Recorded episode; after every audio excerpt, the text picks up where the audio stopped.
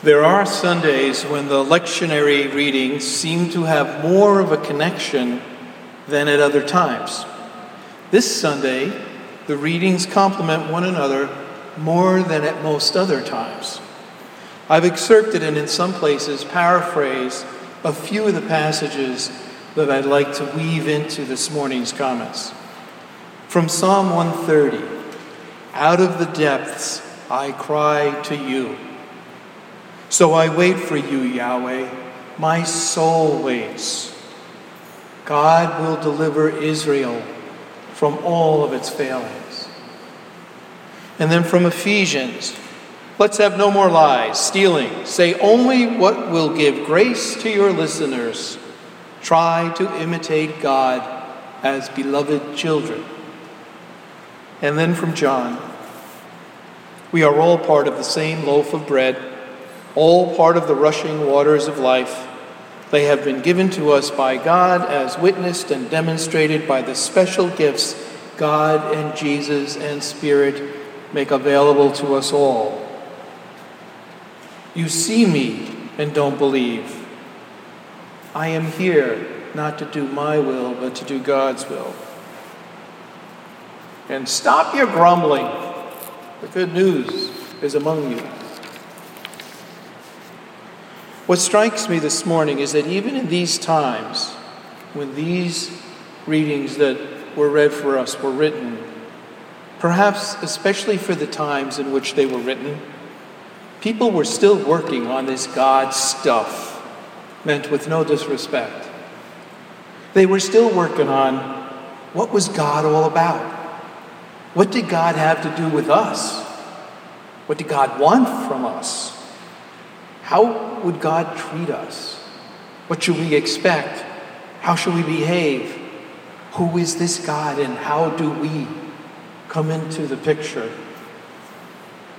And with the authors from the psalmist to Paul in Ephesians and to John this morning, what they all say, I think, in their writings is this takes work. Most everything takes work, including me cleaning my shower.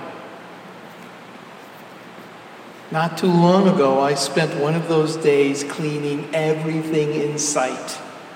This included the tiles in the bathroom, the walls, the floor, the tub, the shower. I was so sore when I was done. I decided I never wanted to have to clean like that again. And one of the decisions I made from that day forward was that when I was finished with the shower every morning, every morning, without exception, no excuses, I was going to squeegee the walls and the glass and the top so that I never had to clean it like that again. I had had enough of the slime, and the daily tasks now had added to them along with shaving and brushing and vitamins, repetitive tasks that I really don't like very much. Squeegee. But I have to tell you, you know what? After weeks of little work each day, it is spotless. No soap, no scum, no traces of mildew, nothing.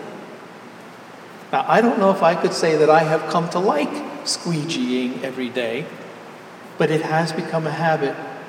And it seems to go more quickly more often than not. And I do like the results, so I just keep doing it, putting aside the aversion to it, putting aside the time it takes, and putting aside the excuses so that I don't have to do it. This morning's gospel reading in the psalm and the letter from Paul to the Ephesians, I think, in one way, are all a part these daily parts of lifelong repetitive processes of recognizing what needs to be done, doing it, and putting aside all of the aversions to whatever it is that needs to be done. And this takes work. It took work for the apostles, the disciples, and everyone else to do this. And I sometimes forget this whole idea that, you know, it wasn't this very idyllic setting where everybody had all of these things and they didn't have to work at them. And maybe you do too. Maybe you think it was a different time where everybody got this. Well, it seems people have been working on this from the very first moment that they became aware that there was a God in some way to this day and to our sitting here together. Now, I was brought up with saints. Anybody here brought up with saints besides me? When I was a kid, there were saints all around for every occasion, every day, every hour, every meal. This morning I went online to Catholic Online with the question how many saints are there? In the A's alone, there were 983 saints. There are more than 5,000 saints listed in Catholic Online from A to Z, literally. Now, there's no official saint listed for today, figures, but yesterday there was. And it was St. Clare. In the 1970s, on a trip to visit a friend of mine who was studying in pre med school in Perugia, in, in Italy, I wandered into La Chiesa di Santa Chiara, the Basilica di Santa Chiara, which is the chapel or the Basilica of St. Clare. And when I wandered downstairs, I found this crypt where her bones, her skeleton, was perfectly intact. And there she was. And this whole notion of sainthood and the power of sainthood was reinforced that day, wandering in this basement area, suddenly going, whoops. She later a little bit about her. She was the person who began the Order of the Poor Ladies in Assisi, later became known as the Order of St. Clare. And these stories about saints, about their bones, about the relics, about the things they did, the saint, saint stories, as I call them, were stories about people like St. Clare who gave over their riches to the poor in God's name, were steadfast in their prayer and their relationship and dedication and meditation with God and Jesus and Mary and the Spirit. These were part of my everyday life from five until about 16, 17. And I still remember a good deal of this more than 50 years later. It was powerful stuff. And the powerful message that I got over and over and over was to be like these saints. I remember the nuns be a saint. The problem was that, as inspiring as these stories were, they were also romanticized. They became mythical in a way to help people out of times of trouble, frequently blending the need for the day in recounting the narrative and blurring the factual and the historical to adapt it to the times in which the story were being told. Much like today's Bible, saints' lives were never meant to be historical, but inspirational, to touch us in a way that otherwise would be left untouched. It is part of living, revealing the presence of God all around us through these stories, through the Bible, and through other relationships we have. Now, my comments today are not so much about saints, but about how we can be so impressed in our early lives with devotions and stories that rightfully humble us,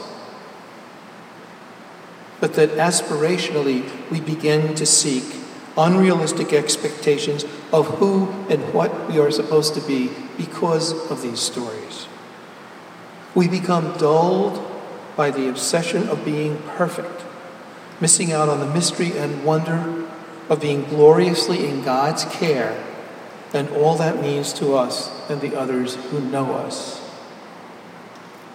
You know, I never recall anyone in those early days of going to school saying to me, God will make of anyone God wants a saint. So you don't have to worry about it. There's nothing you have to do. Those who set out to be a saint generally are going to end up being disappointed. So don't try to be a saint. Try to be who you are, living as faithfully as you can, Leave the rest to God.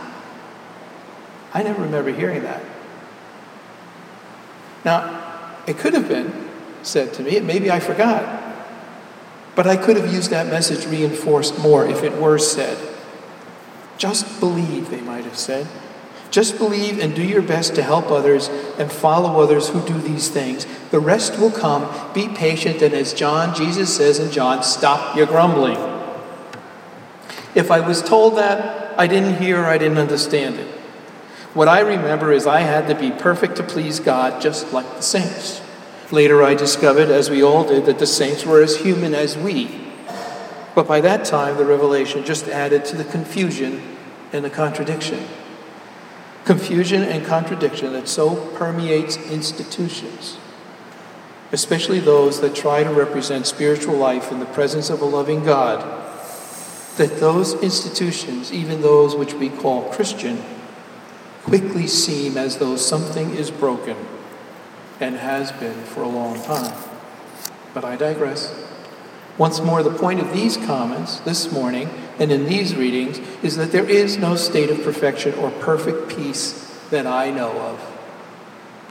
In fact, I don't think there ever has been.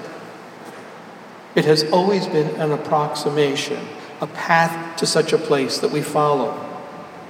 We look back at the time of the Psalms, and in this case, Psalm 130, and we see anything but those idyllic conditions. Out of the depths, I cry to you.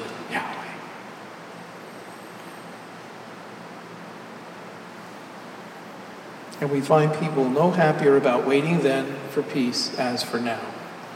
No happier about waiting for serenity or calm than for now. No happy about waiting, period. Paul says, let's have no more lies. Let's have no more stealing. Say only what will give grace to your listeners. Try to imitate God. Become a saint, maybe he was saying. Well, in the early Christian church, anyone who followed Jesus was referred to as a saint. Stop your grumbling, you who are saints, he might have said. You who have Jesus among you, stop your grumbling. Stop the noise. Even if you do not see what is here, what Jesus has shown you, what you know in your hearts as well as have seen and heard with your eyes and your ears, even if you can't get it with being that close to what's going on, stop the grumbling. Stop the complaining. Listen again Again, let me tell you, I am the bread of life. We are all of the same loaf.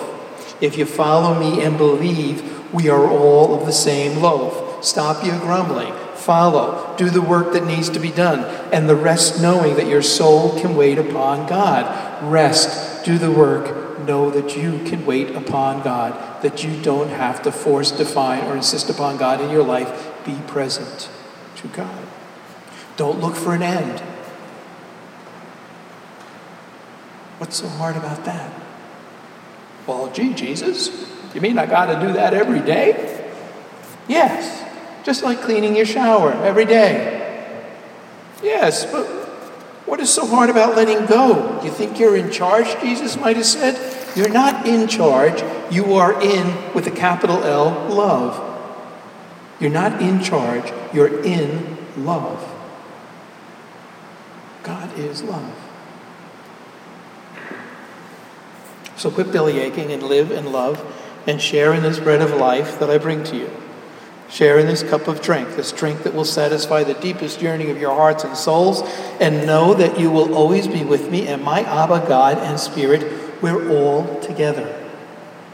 So, yes, do this every day. Pray, rest, recline in this love, and stop grumbling. Quit stealing, lying, cheating, arguing, fighting, being envious, greedy, afraid. Stop. You mean we can really live like that? Won't the world fall apart? Won't people take everything away from us? Won't we end up like the hole in the donut? I don't know if they had donuts then, but you know, the hole in the donut, nothing's there. Jesus might have said, relax, try it every day. Don't worry about mistakes or being perfect or a saint every day. Try it. Don't worry. I am with you. Try to be still and know that I am God. I am with you all. You'll be fine. I promise. And of all the things Jesus ever said in the gospel that is reported or written, and some of it which we wonder about what it meant or didn't mean, the one thing I can tell you for sure that I know that Jesus has never lied to us. Ever. You'll be fine. Trust me, saints, he might have said. For all I say is true. Come, come to this table when we eat, and remember all that I have said and all we have done. You'll feel better after we have supped together, as we will feel better on this day as well. Yes, coming together in worship and prayer and song and a meal, and God's great and ever present and abundant love. And if you don't think it's true that you can let yourself go into the presence of God and let God direct and guide you and your heart, if you don't think that it's true that you can stop trying to be perfect and insist upon what it is you are supposed to be, getting in the way of what it is God is attempting to help you to become, if you find it difficult to believe that you are in the presence of God in love, not in charge, then just act as if you do and wait and see what happens. Amen.